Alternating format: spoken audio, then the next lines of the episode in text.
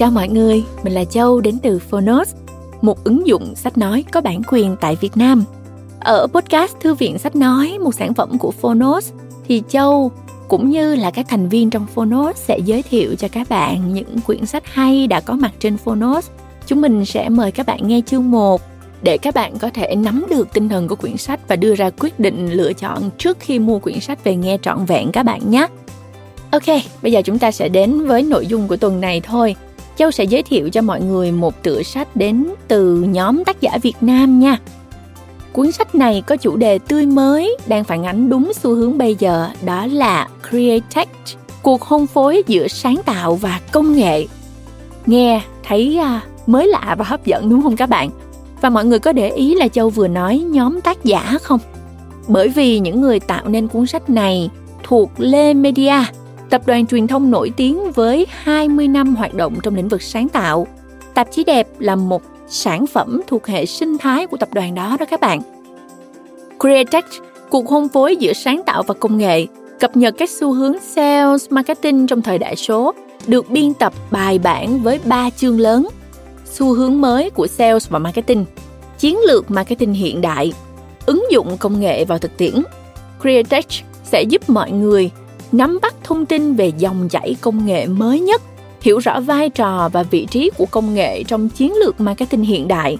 Ngoài ra, cuối mỗi chương còn có các chủ đề chuyên sâu, những case study tức là những cái trường hợp, những cái bài học thực tế, quan điểm mở về mối liên hệ giữa công nghệ và con người trong thời đại 4.0. Nếu như bạn là một ờ, người đang hoạt động trong lĩnh vực sáng tạo, công nghệ, marketing, truyền thông, sales hay bạn muốn bước chân vào lĩnh vực đó thì bạn không nên bỏ qua cuốn sách này. Bây giờ cùng Châu khám phá chương 1 nhé. Nếu muốn nghe thêm trọn vẹn cuốn sách này cũng như nghe thêm nhiều những nội dung độc quyền khác liên quan đến chủ đề này thì các bạn hãy tải ngay ứng dụng Phonos trên Google Play hoặc App Store. Hẹn gặp lại các bạn trên Phonos.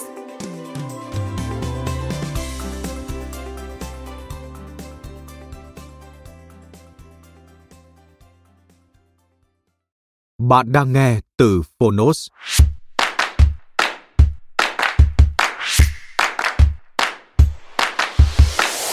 Createch, Cuộc hôn phối giữa sáng tạo và công nghệ.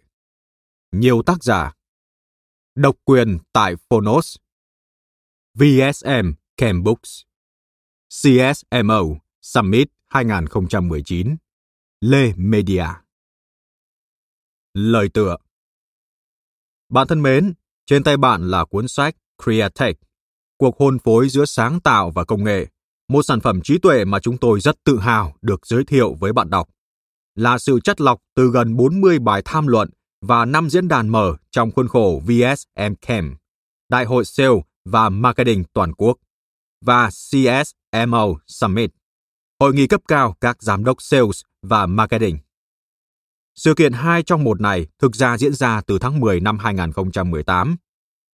Nhưng những gì được trình bày được giới thiệu, được tranh luận sôi nổi trong các diễn đàn vẫn còn nguyên giá trị nóng hổi đối với cộng đồng sale và marketing chúng ta.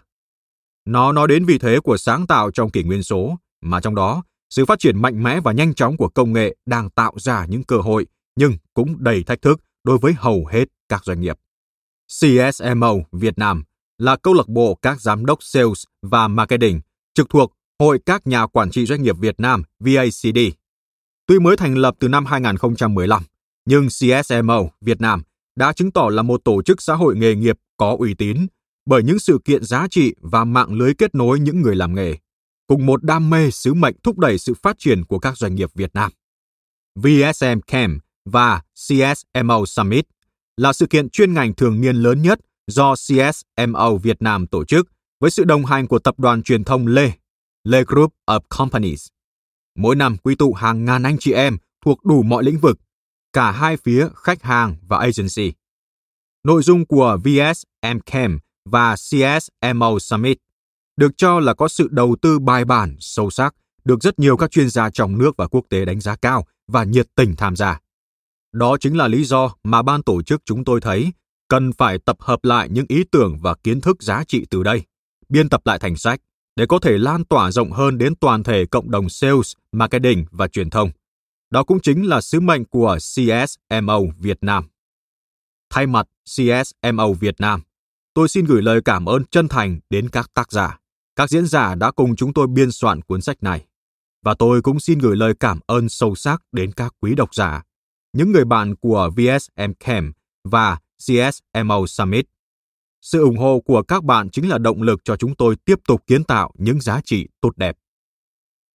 Chúc các anh chị, các bạn làm nghề mãi luôn thành công và tiếp tục cùng chúng tôi cống hiến cho cộng đồng sales và marketing ngày càng phát triển hơn. Trần Ngọc Anh, Chủ tịch CSMO Việt Nam. Chương 1.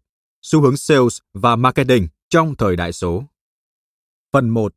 Cuộc hôn phối định mệnh của sáng tạo và công nghệ. Ông Lê Quốc Vinh, Chủ tịch điều hành Lê Bros, Phó Chủ tịch CSMO Việt Nam, trưởng ban tổ chức VSM Camp và CSMO Summit. Tình cờ, tôi đọc được một bài viết trên trang Think with Google. Tác giả C.D. Thomas, giám đốc phụ trách phát triển các agency sáng tạo của Google cho rằng sáng tạo dựa trên cảm hứng từ dữ liệu là tương lai của tiếp thị hiệu quả. Cô nói, rất nhiều người tự hỏi liệu công nghệ có thể thay thế công việc sáng tạo hay không. Bất cứ khi nào được hỏi câu hỏi này, tôi đều nói rằng không máy móc nào có thể thay thế một nhà tư tưởng sáng tạo với những ý tưởng lớn. Công nghệ và dữ liệu là những công cụ có thể được sử dụng để khuếch đại và thúc đẩy công việc sáng tạo của bạn, nhưng không bao giờ thay thế được nó. Có lẽ không một thông điệp nào có thể rõ ràng hơn thế về ý nghĩa của sáng tạo trong một thế giới sùng bái công nghệ như ngày hôm nay. Đặc biệt, nó đến từ nhân vật cấp cao của Google, một trong những công ty công nghệ vĩ đại nhất. Suốt trong năm 2018, qua hai kỳ hội nghị lớn, 70 công ty quảng cáo và marketing, thành viên của Worldwide Partners Inc. WPI, một mạng lưới toàn cầu của các agency độc lập, chỉ bàn đến một chủ đề duy nhất. Vị trí của sáng tạo nằm ở đâu trong ngành marketing, khi mà dường như các công ty công nghệ đua nhau đưa ra các giải pháp MarTech, làm thay đổi tư duy và cả chiến lược marketing của các doanh nghiệp từ lớn đến nhỏ. Có hai xu thế diễn ra trong các công ty quảng cáo toàn thế giới. Một là nháo nhác, hoang mang, vội vã chuyển dịch sang ứng dụng các công nghệ số. Hai là lạnh lùng, bàng quan, tiếp tục duy trì các dịch vụ sáng tạo truyền thống với các giám đốc sáng tạo ăn mặc lập dị, chuyên dùng bút chì và sổ tay. Còn một xu hướng thứ ba, các công ty quảng cáo bắt đầu phát triển những ý tưởng sáng tạo dựa trên các nền tảng và giải pháp công nghệ hiện hữu, hoặc đặt hàng xây dựng theo các big idea, ý tưởng lớn điên rồ. Tại VSM Camp và CSMO Summit 2018, chúng tôi bàn đến xu hướng thứ ba.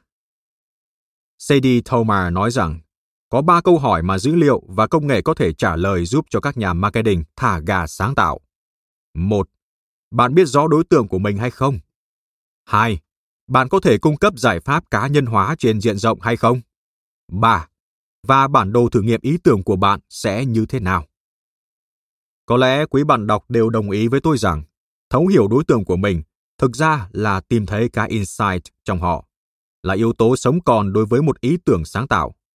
Ông Hoàng Đạo Hiệp, Phó Tổng Giám đốc phụ trách marketing của Sabeco, gọi insight là cái huyệt tâm lý, là sự thật về nhóm khách hàng mà khi nói ra, chính họ phải thốt lên. Ồ, đúng nhỉ? Thế mà cũng nghĩ ra được. Rất tiếc, có đến 61% khách hàng được hỏi cho rằng brand chẳng hiểu gì về họ Phần lớn các marketer cố gắng làm cho khách hàng thấy cái mà họ có, thay vì thuyết phục khách hàng rằng brand có cái mà họ cần. Công nghệ sẽ giúp được gì để giải quyết vấn đề then chốt này? Thu thập dữ liệu lớn và cấu trúc lại để hiểu toàn vẹn chân dung của khách hàng. Đó là thứ đầu tiên, khá quan trọng. Chúng ta đã quen với những khái niệm như digital footprint, dấu chân số và digital twin, người anh em song sinh kỹ thuật số.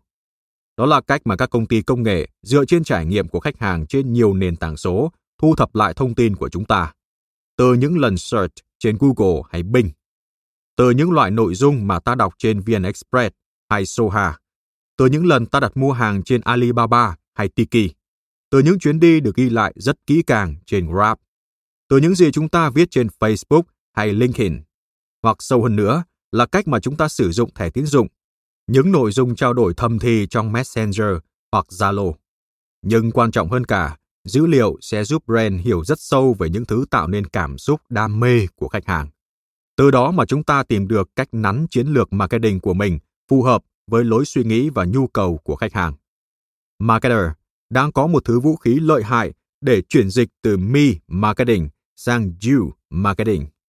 Từ nói về mình sang nói về những điều khách hàng quan tâm. Tất nhiên, biết thật nhiều và sâu về khách hàng không có nghĩa là chúng ta tìm ra customer insight cho chiến dịch truyền thông.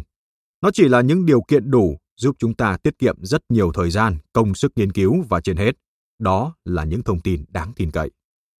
Bước tiếp theo sẽ là dựa vào khả năng thấu cảm và quá trình tư duy sáng tạo rất con người. Với câu hỏi thứ hai, tôi muốn giới thiệu với quý bạn đọc bài viết cũng là bài thuyết trình của ông Nguyễn Dương, nhà sáng lập và CEO của CEM Partner. Kể về câu chuyện của Zappos, một thương hiệu giày nổi tiếng về chiến lược hướng tới khách hàng. Zappos đã dùng công nghệ nào đó để mỗi vấn đề của khách hàng đều được ghi lại, từ đó giúp mỗi nhân viên thấu hiểu và đưa ra những giải pháp phục vụ không thể tuyệt vời hơn. Tất nhiên, ông Nguyễn Dương cũng nhấn mạnh rằng công nghệ chỉ là nền tảng để công ty này giảm thiểu những nhọc nhằn ghi nhận và cấu trúc thông tin khách hàng một cách hoàn hảo nhất. Còn cách mà những nhân viên chăm sóc khách hàng của Zappos đưa ra quyết định trải nghiệm khách hàng hoàn toàn dựa trên năng lực thấu cảm và tư duy của con người. Ở đây sẽ là đất dụng võ của những công ty như Google hay Salesforce. Khi họ giới thiệu các công cụ cá nhân hóa thông điệp truyền thông bằng trí tuệ nhân tạo hay giải pháp sản xuất nội dung cá nhân hóa với khối lượng lớn. Nhưng, nói như John Howe, đồng sáng lập và tổng giám đốc của Calendar, một ứng dụng quản trị thời gian, công nghệ thực ra làm tốt nhất là giúp chúng ta xây dựng quan hệ với khách hàng. Thật vậy, cái thời mà người bán và người mua hàng biết mọi thứ về nhau đã qua lâu rồi. Quy mô thị trường rộng lớn khiến những mối dây liên kết giữa brand và khách hàng đứt gãy hoặc là quá xa xôi để chúng ta hiểu từng con người một. Nhờ có công nghệ mà sợi dây ấy lại được thiết lập và thương hiệu lại có thể trò chuyện với từng khách hàng theo cái cách trò chuyện giữa con người với con người. Một câu hỏi mà khách hàng của tôi thường hay đặt ra, liệu ý tưởng của bạn có hiệu quả không nhỉ? Những ý tưởng điên rồ thường gây ra những phấn khích ban đầu, làm những marketer có chút máu phiêu lưu dễ dàng bị cuốn theo, náo nức. Xong, qua những giây phút bốc đồng, bản năng chi ly của họ lại trỗi dậy và bắt đầu toàn tính, lo lắng với số tiền họ sẽ bỏ ra. Tôi cho đó là phản ứng hết sức bình thường. Vậy thì, chúng ta cần có những giải pháp kiểm tra, thử nghiệm những ý tưởng sáng tạo đó. Nên nhớ, những thứ điên rồ thường là những sáng tạo đột phá, không nên bỏ qua. Đây là lúc công nghệ một lần nữa bước ra. Nó giúp chúng ta đưa những ý tưởng sáng tạo đến với công chúng một cách nhanh nhất và đo lường phản ứng của họ. Thậm chí, dự báo trước phản ứng của khách hàng, dựa trên những gì nó đã học được và cho ta những quyết định đúng đắn nhất. Triển khai tiếp hay chỉnh sửa để hoàn thiện hơn. Trong nghề truyền thông của tôi, một công cụ hết sức quan trọng thường được chúng tôi sử dụng ngay khi triển khai một chiến dịch. Đó là social listening. Không hiếm lần, chúng tôi đưa ra những quyết định rất nhanh, chỉnh sửa nội dung hoặc hủy bỏ, sáng tạo ra nội dung mới dựa trên những số liệu đo lường cảm xúc và mức độ tương tác của công chúng đối với thông điệp của chiến dịch. Ngày nay, bất kỳ một công ty lớn hay nhỏ nào cũng có thể ứng dụng các giải pháp marketing kỹ thuật số, chỉ khác nhau ở quy mô và độ sâu, nhưng mức độ thành công thì rất khác nhau. Một bà chủ của một chuỗi siêu thị tư nhân đã từng hỏi tôi, vì sao những bài post trên Facebook do agency của chị ấy viết không thu hút được khách hàng như mong muốn? Rõ ràng là sự sáng tạo nội dung đóng vai trò hết sức quan trọng, chứ không phải cứ lên Facebook là đủ. Một câu chuyện kinh điển khác là các video giới thiệu cảnh đẹp và con người Việt Nam của Tổng cục Du lịch có lượng tương tác rất thấp trên kênh YouTube. Vì sao thế? Ứng dụng công nghệ là một chuyện, nội dung trong đó có đánh trúng huyệt tâm lý của khách hàng hay không lại là chuyện khác. Có vẻ như ngay trong kỷ nguyên 4.0 này, công nghệ và sáng tạo dường như không tách rời. Chúng tôi dùng một thuật ngữ khá là gợi cảm để dành cho chủ đề nóng hổi này. Cuộc hôn phối giữa sáng tạo và công nghệ để đưa bạn đọc đến với con đường quay về bản sắc nguyên thủy của truyền thông marketing, sự sáng tạo, nhưng được chắp cánh bay cao hơn rất nhiều nhờ những ứng dụng của kỹ thuật số, của công nghệ, của trí tuệ nhân tạo, của dữ liệu lớn, của máy học và điện toán đám mây. Để kết thúc bài viết, mở ra cuốn sách hết sức thú vị này và mời các bạn trò chuyện với các tác giả tâm huyết tại VSM Camp và CSMO Summit. Tôi xin trích dẫn một câu của ông Nishit Gupta, giám đốc tư vấn dịch vụ của IBM Asian. Trong thế giới ngày nay, người ta dành nhiều thời gian để thảo luận về công nghệ, cụ thể hơn là ABCD, AI, blockchain, cloud và data. Nhưng lại quên rằng đây chỉ là những phương tiện để đạt được mục tiêu cuối cùng. Trải nghiệm lấy con người làm trung tâm, điều quan trọng nhất trong nền kinh tế được định hướng bởi dịch vụ.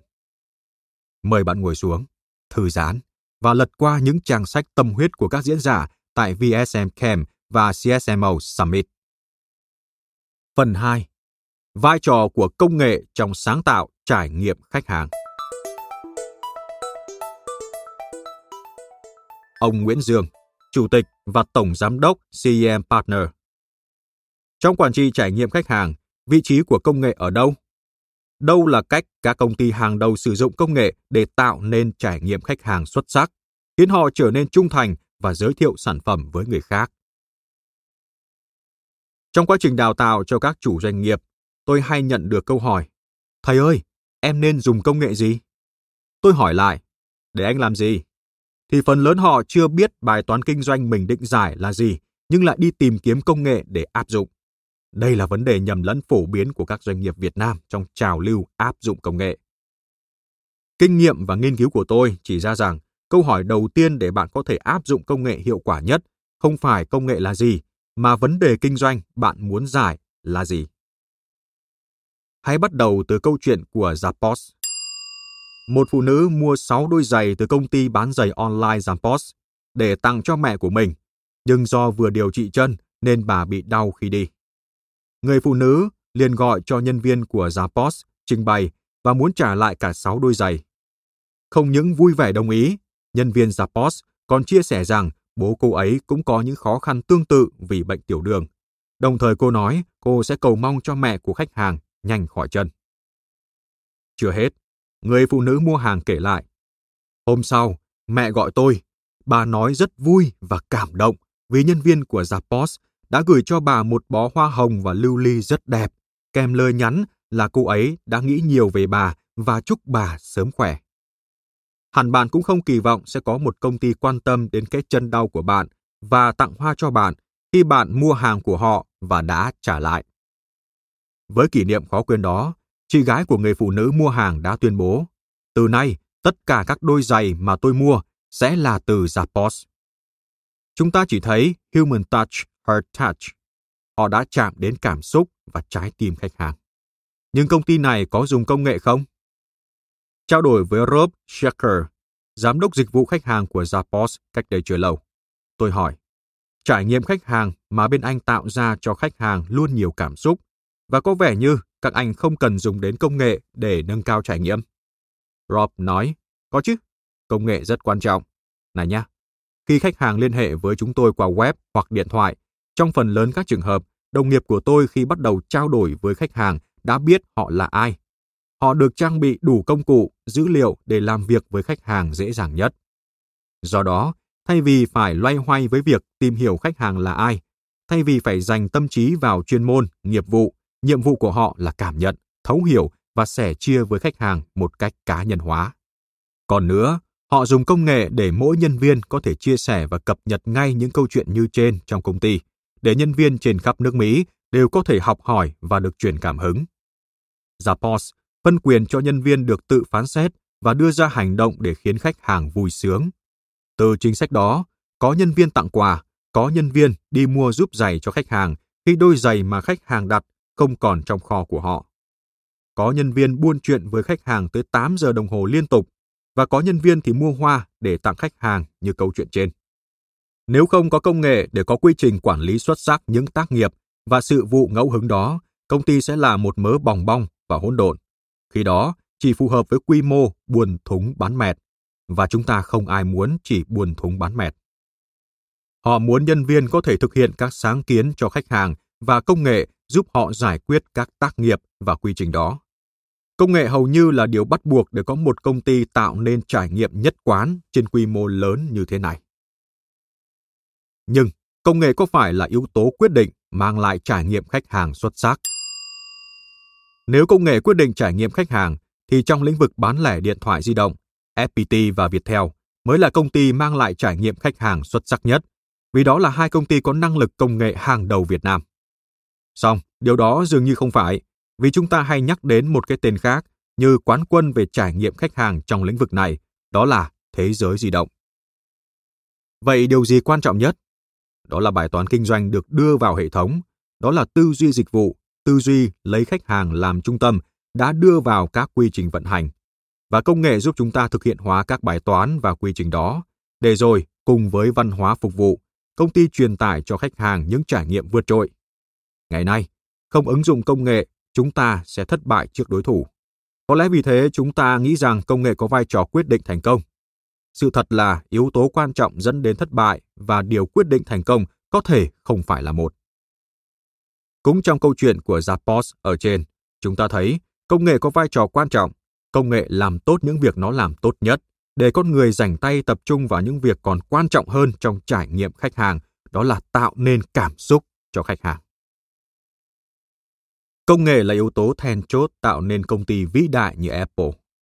Thế nhưng chính CEO huyền thoại của Apple, Steve Jobs, vẫn nói, bạn phải bắt đầu từ trải nghiệm khách hàng rồi mới xem xét đến công nghệ, chứ không phải là ngược lại. Họ hiểu công nghệ sâu đến mức biết rằng điều then chốt nhất không phải là công nghệ. Từ đó cho thấy, câu hỏi tôi nên dùng công nghệ gì không phải là câu hỏi đầu tiên cần trả lời. Cả Zappos, Amazon, Apple hay nhiều công ty hàng đầu khác đều bắt đầu với câu hỏi chúng ta muốn tạo ra giá trị gì? Vì câu hỏi này sẽ quyết định bạn cần công nghệ gì.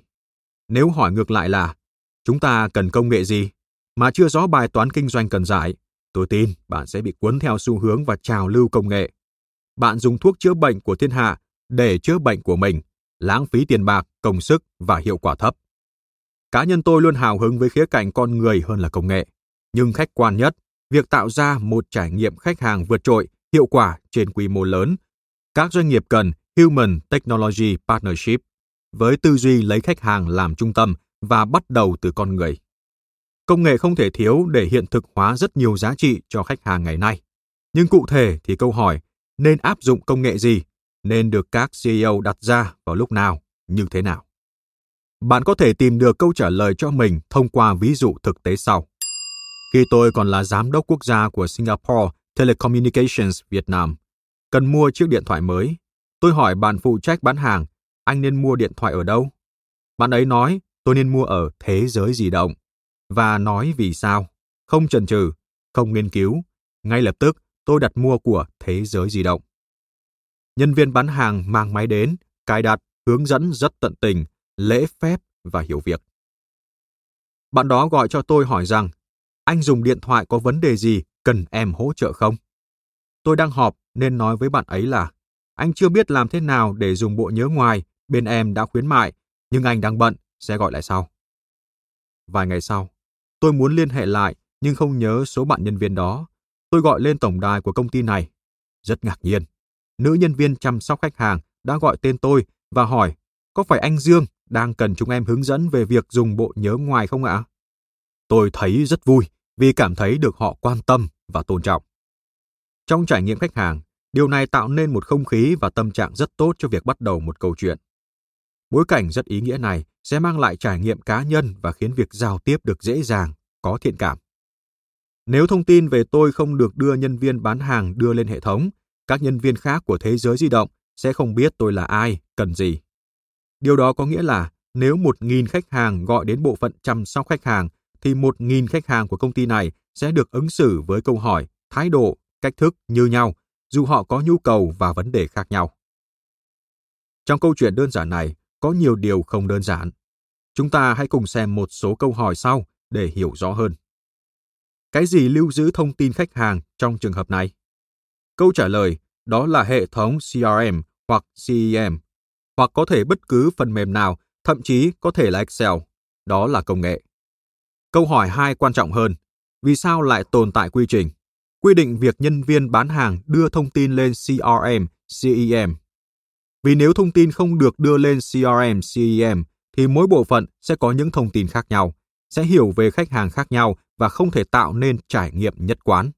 Do đó, khi bạn bán hàng đưa thông tin tôi đang cần hỗ trợ hướng dẫn sử dụng bộ nhớ ngoài lên CRM, CEM, thì khi tôi hỏi bộ phận chăm sóc khách hàng hay tôi ra cửa hàng, nhân viên ở các bộ phận này cũng hiểu về tôi như bạn nhân viên bán hàng đã hiểu và họ đều tiếp nhận tôi với một tâm thế đã hiểu vấn đề của tôi để tạo nên trải nghiệm tốt và nhất quán. Chúng ta biết các tổ chức đứt gãy vì hiểu khác nhau, phối hợp với nhau kém trong việc tạo nên trải nghiệm khách hàng. Do đó, đây là nỗ lực kết nối lại sự đứt gãy của các tổ chức. Câu hỏi thứ ba, tôi nghĩ là quan trọng nhất. Vì sao nhân viên bán hàng lại có ý thức đưa thông tin trong câu chuyện chỉ xảy ra 20 giây đó lên hệ thống CRM, CEM? Tôi gặp rất nhiều công ty có CRM, có quy trình và quy định nhưng lại gặp vấn đề rất lớn ở việc tuân thủ. Trong đó có cả những ngân hàng lớn và hiện đại. Bạn hãy hình dung trong trường hợp của thế giới di động ở trên. Nếu người nhân viên bán hàng không nhập thông tin cuộc nói chuyện với tôi vào CRM, CEM, khi tôi gọi đến chăm sóc khách hàng, họ sẽ không biết tôi là ai, cần gì và họ sẽ bắt đầu đặt câu hỏi. Nếu tôi không hiểu cách làm, tôi ra cửa hàng, họ lại bắt đầu lặp lại các câu hỏi họ đã hỏi tôi. Yếu tố thứ ba này rất quan trọng, đó chính là hành vi của tổ chức, là văn hóa doanh nghiệp. Đó là lấy khách hàng làm trung tâm. Đó là hỗ trợ đồng đội để họ làm công việc của họ tốt hơn, để công ty phục vụ khách hàng tốt hơn. Do đó, điều tạo nên trải nghiệm xuất sắc này là bài toán đưa tư duy dịch vụ phục vụ vào hệ thống. Từ yêu cầu đó, đặt ra quy trình phải làm gì và quy trình đó được hiện thực hóa nhờ sự hỗ trợ của công nghệ. Nói cách khác, về tư duy quản trị, các câu hỏi nên đi theo thứ tự sau. Câu hỏi đầu tiên không phải là câu nhiều doanh nghiệp hay hỏi tôi, là cần dữ liệu gì, cần công nghệ gì, mà là bạn muốn làm gì cho khách hàng. Vì bạn muốn làm gì cho khách hàng sẽ quyết định bạn cần thông tin gì, bạn cần quy trình và công nghệ gì. Hãy xem từ ví dụ trên. Câu trả lời cho câu hỏi bạn muốn làm gì cho khách hàng là chúng tôi muốn cá nhân hóa, muốn tạo ra trải nghiệm khách hàng nhất quán để khách hàng hài lòng và trung thành. Sau đó mới đến câu hỏi tiếp theo, tôi cần làm gì để làm như vậy? Tôi cần thông tin về hành vi, mong muốn, nỗi đau của khách hàng được chia sẻ trên toàn bộ các điểm giao tiếp với khách hàng. Câu hỏi thứ ba là, tôi cần quy trình gì để làm việc đó? Tôi cần mỗi người, dù ở bộ phận nào, khi có thông tin về hành vi, mong muốn, nỗi đau của khách hàng thì phải đưa lên hệ thống để chia sẻ với đồng nghiệp ở mọi bộ phận một cách kịp thời. Câu hỏi thứ tư là, vậy tôi cần công nghệ gì để biến quy trình trên thành hiện thực? Tôi cần CRM, CEM hay bạn có thể gọi là gì, điều đó không quan trọng. Quan trọng là nó giúp bạn làm hiện thực hóa quy trình trên. Tôi đã gặp giám đốc khu vực của Uber tại một hội nghị quốc tế. vì lãnh đạo của công ty công nghệ nhiều tỷ đô này chỉ đặt các câu hỏi về nỗi đau của khách hàng cần giải quyết. Chúng ta đang nói đến chuyển đổi số. Các công ty hàng đầu cũng không bắt đầu bằng công nghệ. Nói cách khác, chuyển đổi số không hẳn là vấn đề công nghệ. Nếu bắt đầu bằng công nghệ thì khả năng giải quyết được những vấn đề thực tế, những nỗi đau từ thị trường và xã hội là rất thấp. Chúng ta muốn mang lại giá trị gì? Mô hình kinh doanh của chúng ta sẽ như thế nào? Rồi mới đến câu hỏi quy trình và công nghệ nào sẽ giúp chúng ta hiện thực hóa điều đó. Chuyển đổi số không phải là số hóa. Số hóa bắt đầu từ công nghệ, còn chuyển đổi số bắt đầu từ trải nghiệm. Chuyển đổi số bắt đầu từ tư duy số, rồi mới đến công nghệ số. Cuối cùng điều tôi muốn nhắn nhủ thêm là công nghệ có thực sự phát huy tác dụng hay không? Không chỉ là vấn đề nó mang lại gì cho khách hàng, mà còn là vấn đề ứng dụng nó. Dù công nghệ hay cỡ nào mà nhân viên của bạn không thực sự làm gì với nó hàng ngày, thì nó cũng không mang lại giá trị gì cho khách hàng và cho công ty. Vì vậy, bạn càng nhận ra sự lựa chọn công nghệ mà chỉ dựa trên tính thời thượng và xu hướng của nó, thì kết quả cuối cùng hầu như chắc chắn là toang. Trong quá trình công tác tại các công ty cũ trước đây, cũng như sau này khi đi làm thuê, tôi nghiệm ra rằng tư duy và văn hóa của tổ chức chi phối hiệu quả việc sử dụng một công cụ KPI hay quy trình của họ rất nhiều. Điều đó nghĩa là tôi cho bạn bê nguyên hệ thống ERP nổi tiếng của thế giới di động về công ty bạn thì có thể nó vẫn không có tác động gì đáng kể. Chi tiết người nhân viên của thế giới di động thực hiện việc đưa thông tin vào hệ thống vì anh ta hiểu rất rõ ý nghĩa của nó. Anh ta hiểu làm như vậy là hỗ trợ đồng đội làm tốt hơn công việc của họ. Làm như vậy là giúp công ty mang lại sự hài lòng cho khách hàng, nghĩa là anh ta đang sống với giá trị tận tâm với khách hàng của công ty. Nếu anh ta không làm được như vậy, công nghệ, quy trình, vân vân đều chỉ là rác, vô nghĩa trong việc mang lại gì đó hay ho cho đồng nghiệp và khách hàng. Vì vậy, tôi tin rằng không có công nghệ hay quy trình nào hoàn hảo, mà chính việc đặt bài toán kinh doanh của bạn trong văn hóa lấy khách hàng làm trung tâm mới khiến bạn biến một công nghệ hay quy trình trở nên hoàn hảo cho công ty của mình. Mời bạn xem hình minh họa được đính kèm trong ứng dụng. Phần 3. Đối mặt với rủi ro và bí quyết xử lý khủng hoảng trong không gian số. Ông Nguyễn Đình Thành Đồng sáng lập Elite PR School Giám đốc điều hành CSCI Indochina Khủng hoảng truyền thông luôn là từ khóa gây hoang mang cho những người làm truyền thông, nhà quản lý thương hiệu cấp cao và tới cả CEO, người đứng mũi chịu sào của doanh nghiệp. Giữa kỷ nguyên của không gian số, của mạng xã hội, nơi các rào cản không thời gian trở nên nhạt nhòa, cụm từ khủng hoảng truyền thông trở nên nóng hơn bao giờ hết, khi mà tốc độ lan truyền của thông tin cũng chính là tốc độ lan truyền của khủng hoảng. Nghịch lý ông kệ với bất kỳ một người làm truyền thông nào, khủng hoảng có thể nói chính là một ông kệ đáng sợ. Kẻ có thể thổi bay hàng thập niên tích lũy, thổi bay một phần ba giá trị thương hiệu chỉ sau 24 giờ đồng hồ. Và như đã nhắc ở trên, trong xã hội hậu công nghiệp, sức tàn phá của khủng hoảng truyền thông đang trở nên lớn hơn bao giờ hết. Nhưng dường như đó là một nghịch lý. Chẳng phải công nghệ đem đến cho chúng ta rất nhiều cơ hội để hiểu rõ hơn về công chúng hay sao? Chúng ta có công cụ social listening, có thể gần như biết ngay lập tức mỗi khi thương hiệu được nhắc đến, cả về việc tốt và việc xấu.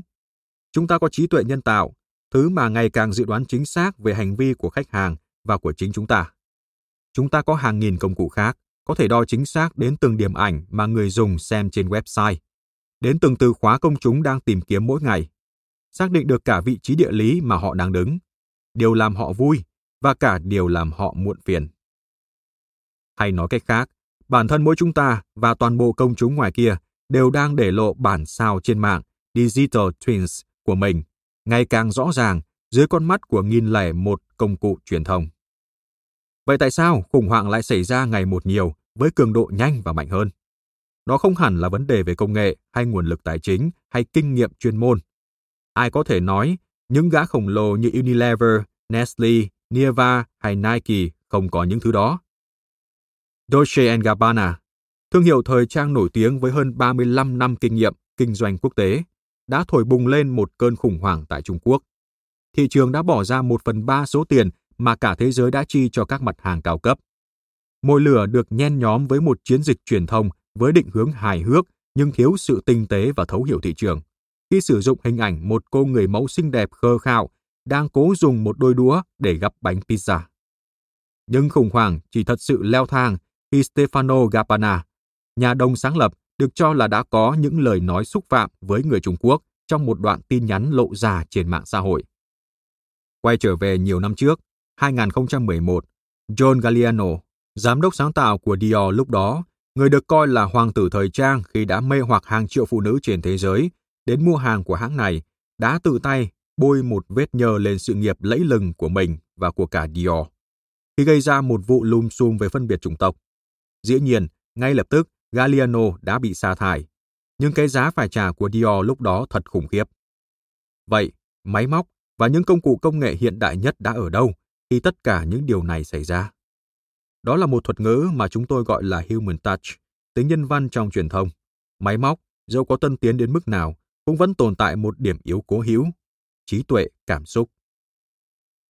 Máy móc có thể ghi lại rất rõ về các thông số, các hành trình nhưng sau cùng vẫn không thể thay thế được con người.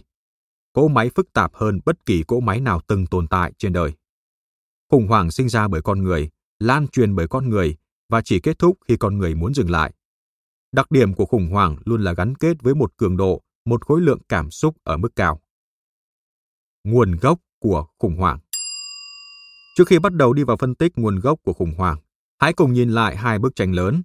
Lịch sử ngành truyền thông PR đã từng ghi nhận những câu chuyện không hề đáng xảy ra, những sự cố vô tình vô cùng nhỏ sinh ra những thứ vượt xa hơn cả hai từ sự cố. Khủng hoảng từng bắt đầu khi một nhân viên phản ứng quá đà với yêu cầu từ các vị thượng đế. từ một lời giải thích không hợp tình hợp lý từ cấp quản lý, hay chỉ vì một chủ doanh nghiệp từ chối trả lời trong giai đoạn không phù hợp, có khi lại nhỏ nhặt hơn một bình luận khiếm nhã trên mạng xã hội.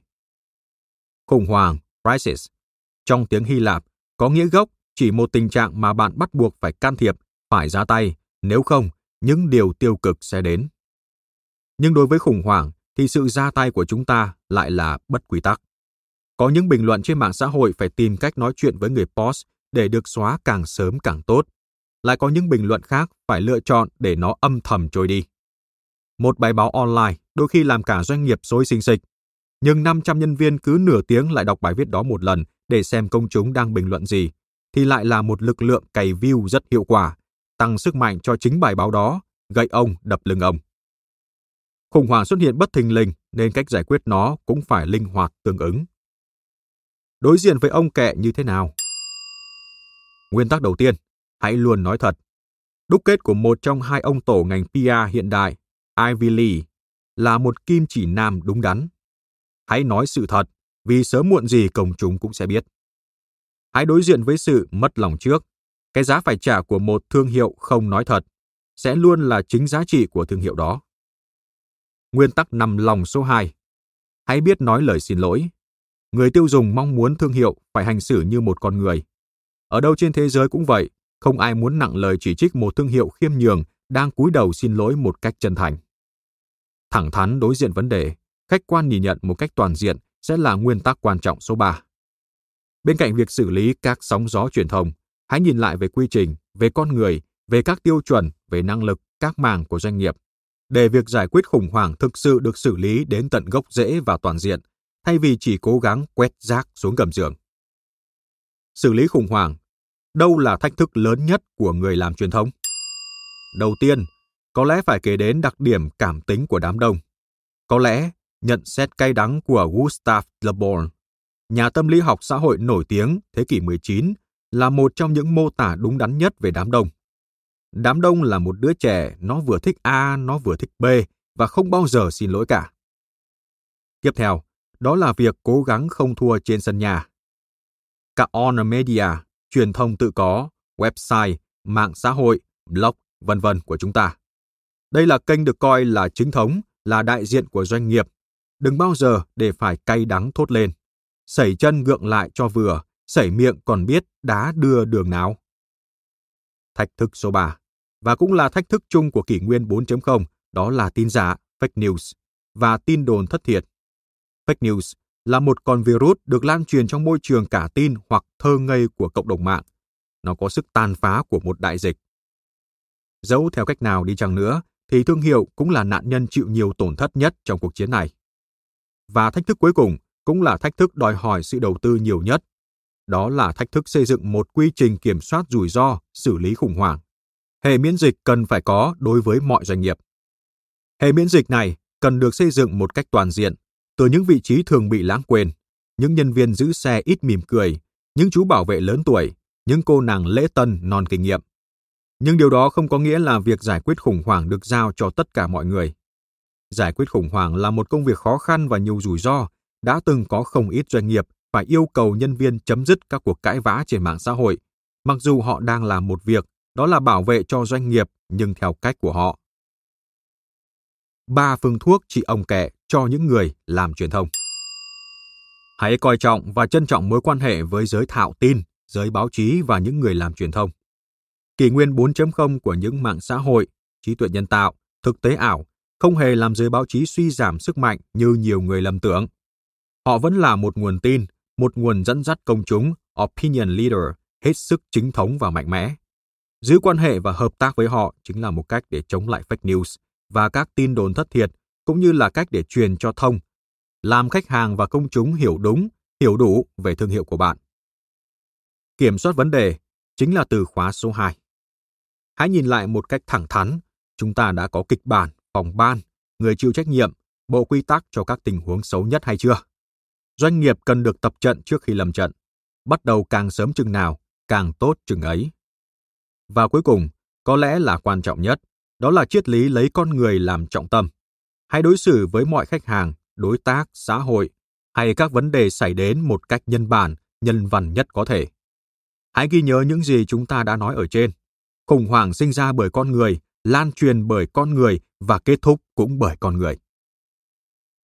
Ngăn khủng hoảng từ khi chưa bắt đầu. Để ngăn chặn khủng hoảng ngay từ lúc nó còn chưa xảy ra thì điều quan trọng nhất vẫn là sức mạnh nội tại của doanh nghiệp. Và để có được điều này, hãy ghi nhớ 5 yếu tố nền tảng sau. 1. Hãy trả lời câu hỏi ta là ai để biết ta nên hành xử, ứng xử như thế nào cho tương xứng. Đó chính là sứ mệnh, tầm nhìn, tính cách, là định vị, lời hứa của doanh nghiệp. 2. Lấy triết lý kinh doanh làm nền tảng cho mọi hành động, suy nghĩ của mọi thành viên trong doanh nghiệp. 3.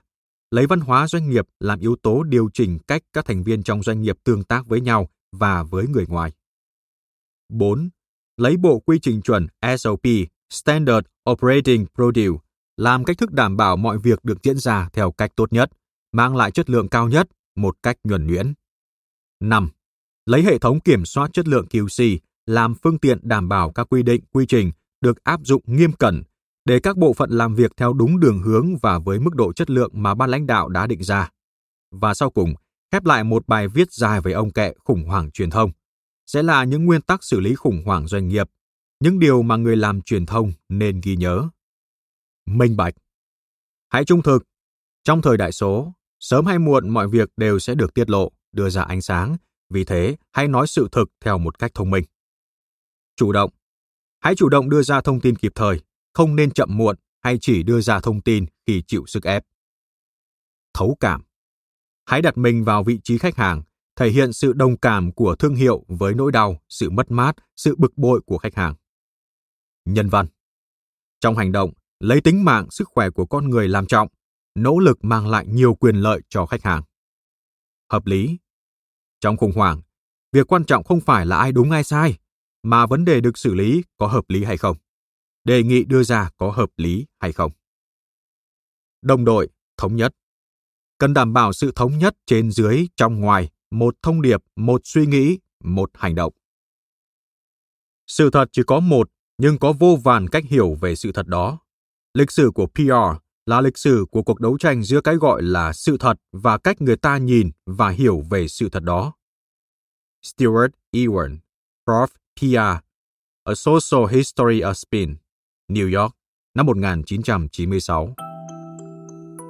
Có lẽ, nhận xét cay đắng của Gustave Le Bon, nhà tâm lý học xã hội nổi tiếng thế kỷ 19, là một trong những mô tả đúng đắn nhất về đám đông.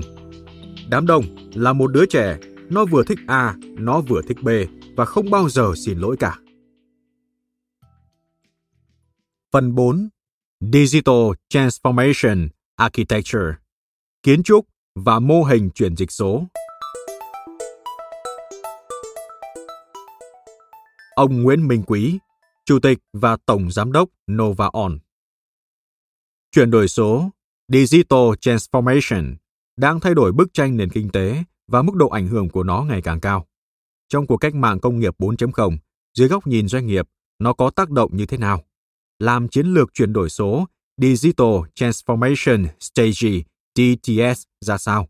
Doanh nghiệp cần những gì? Digital Business là việc các doanh nghiệp đưa ra những quyết định kinh doanh dựa trên data driven. Sự thật là DTS rất rộng.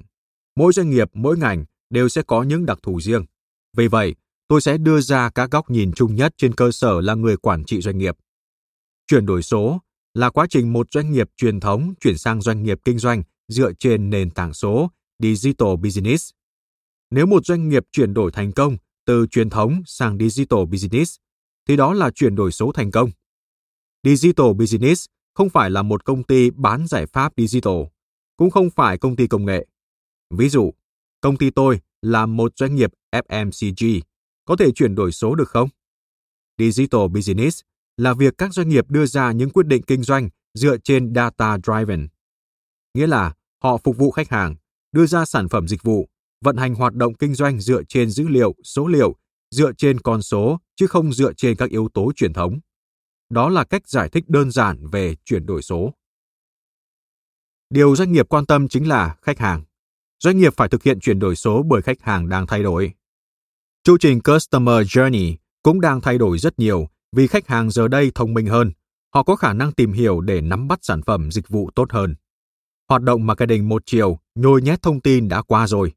Bây giờ việc chia sẻ thông tin sẽ giúp đảm bảo tính gợi ý về việc mua hàng. Khách hàng đòi hỏi chất lượng, tốc độ. Chẳng hạn trước đây, gọi taxi, khách hàng đợi xe trong 15 phút là việc bình thường. Còn bây giờ, nếu đặt xe và phải đợi 3 phút thì nhiều khả năng khách hàng sẽ hủy. Tức là khi nhu cầu của khách hàng càng cao, họ sẽ trở nên càng khó tính. Việt Nam là một quốc gia có thu nhập bình thường, nhưng khách hàng người Việt có yêu cầu cao không kém so với thế giới. Vì vậy, khách hàng luôn mong muốn các sản phẩm, dịch vụ được đáp ứng kịp thời. Đó chính là tính cấp thiết và cũng giải thích tại sao doanh nghiệp phải chuyển đổi số. Nếu chỉ xuất phát từ trào lưu, thì đó không phải là gốc vấn đề. Cái gốc là người dùng. Khi khách hàng thay đổi thì doanh nghiệp cũng phải thay đổi. Thông qua Customer Journey, bạn sẽ chạm vào khách hàng bằng các điểm công cụ khác nhau. Khi đó, chúng ta cần xác định nền tảng để doanh nghiệp có thể đáp ứng được. Về cơ bản, khi xây dựng một chiến lược về chuyển đổi số, nó cũng giống như nguyên tắc chiến lược chung. Vậy chúng ta chuyển đổi điều gì? Chuyển đổi cái gì trước? Bởi nguồn lực của mỗi công ty là điều hữu hạn. Muốn biết chuyển đổi như thế nào, bạn cần phải có một chiến lược. Để làm được điều đó, doanh nghiệp cần phải có một bảng câu hỏi với nhiều câu hỏi chi tiết. Từ các câu hỏi này bạn sẽ xác định được mục tiêu của mình. Chúng ta chuyển đổi để gắn kết với khách hàng. Quá trình tương tác giữa doanh nghiệp và khách hàng cũng sẽ tốt hơn. Thêm vào đó, việc chuyển đổi sẽ giúp tối ưu chi phí vận hành, nâng cao tính cạnh tranh của sản phẩm và giúp nhân viên làm việc tốt hơn, năng suất hơn. Tuy nhiên, bạn cần lưu ý, đây không phải hành trình một lần, nó chuyển đổi giống như hình xoáy ốc. Khi bạn thực hiện một chương trình, bạn cần phải thí nghiệm và đo lường, sau đó điều chỉnh tái khởi động. Bạn không thể thực hiện một quá trình chỉ trong một quãng thời gian. Chuyển đổi số có một phần liên quan giữa kinh doanh và IT.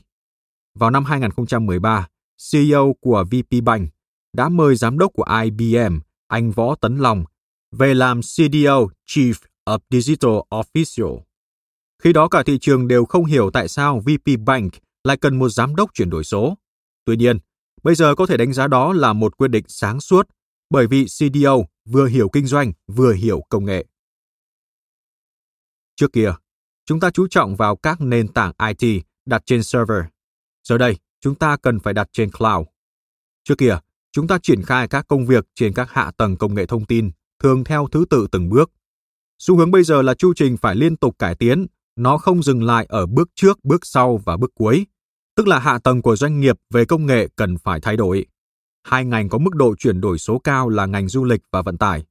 Bên cạnh đó, tài chính ngân hàng là ngành có độ cẩn trọng và bảo thủ cao, nhưng họ đã ứng dụng nhiều về chuyển đổi số. Họ có thể dùng một nền tảng tập trung hóa hệ thống quản trị trải nghiệm người dùng, ngay từ thiết kế ban đầu cho phép chạm tới người dùng ở đa điểm. Về trình tự của chuyển đổi số, mức độ đầu tiên, doanh nghiệp có thể áp dụng các kênh truyền thống để tăng độ gắn kết với khách hàng, trải nghiệm mới cho người dùng hay tạo ra dòng doanh thu mới cho doanh nghiệp. Mức độ thứ hai là đầu tư vào một mô hình kinh doanh mới như ngân hàng đầu tư vào fintech. Trong ngành du lịch và vận tải, có những khu vực đang được ứng dụng như Booking và có thể đưa đến mô hình kinh doanh mới hoàn toàn. Trong công tác nhân sự, nhà lãnh đạo sẽ phải tính toán xem ai là người sẽ phụ trách chuyển đổi số trong doanh nghiệp. Nếu là ứng viên xuất phát từ nền tảng công nghệ, anh ta phải học về kinh doanh. Còn nếu có nền tảng kinh doanh, anh ta phải học về công nghệ. Như vậy, anh ta mới có thể lãnh đạo toàn bộ quá trình chuyển đổi số của doanh nghiệp. Tuy nhiên, bạn cần chắc chắn cả doanh nghiệp cần phải chuyển đổi mới có thể đảm bảo thành công. Chuyển đổi số không phải hành trình một lần, nó chuyển đổi giống như hình xoáy ốc. Khi bạn thực hiện một chương trình, bạn cần phải thí nghiệm và đo lường, sau đó điều chỉnh tái khởi động. Bạn không thể thực hiện một quá trình chỉ trong một quãng thời gian. Mời bạn xem hình minh họa được đính kèm trong ứng dụng. Cảm ơn bạn đã lắng nghe podcast Thư viện Sách Nói. Tải ngay ứng dụng Phonos để nghe trọn vẹn sách nói của kỳ này bạn nhé. Hẹn gặp lại bạn trong các podcast sau.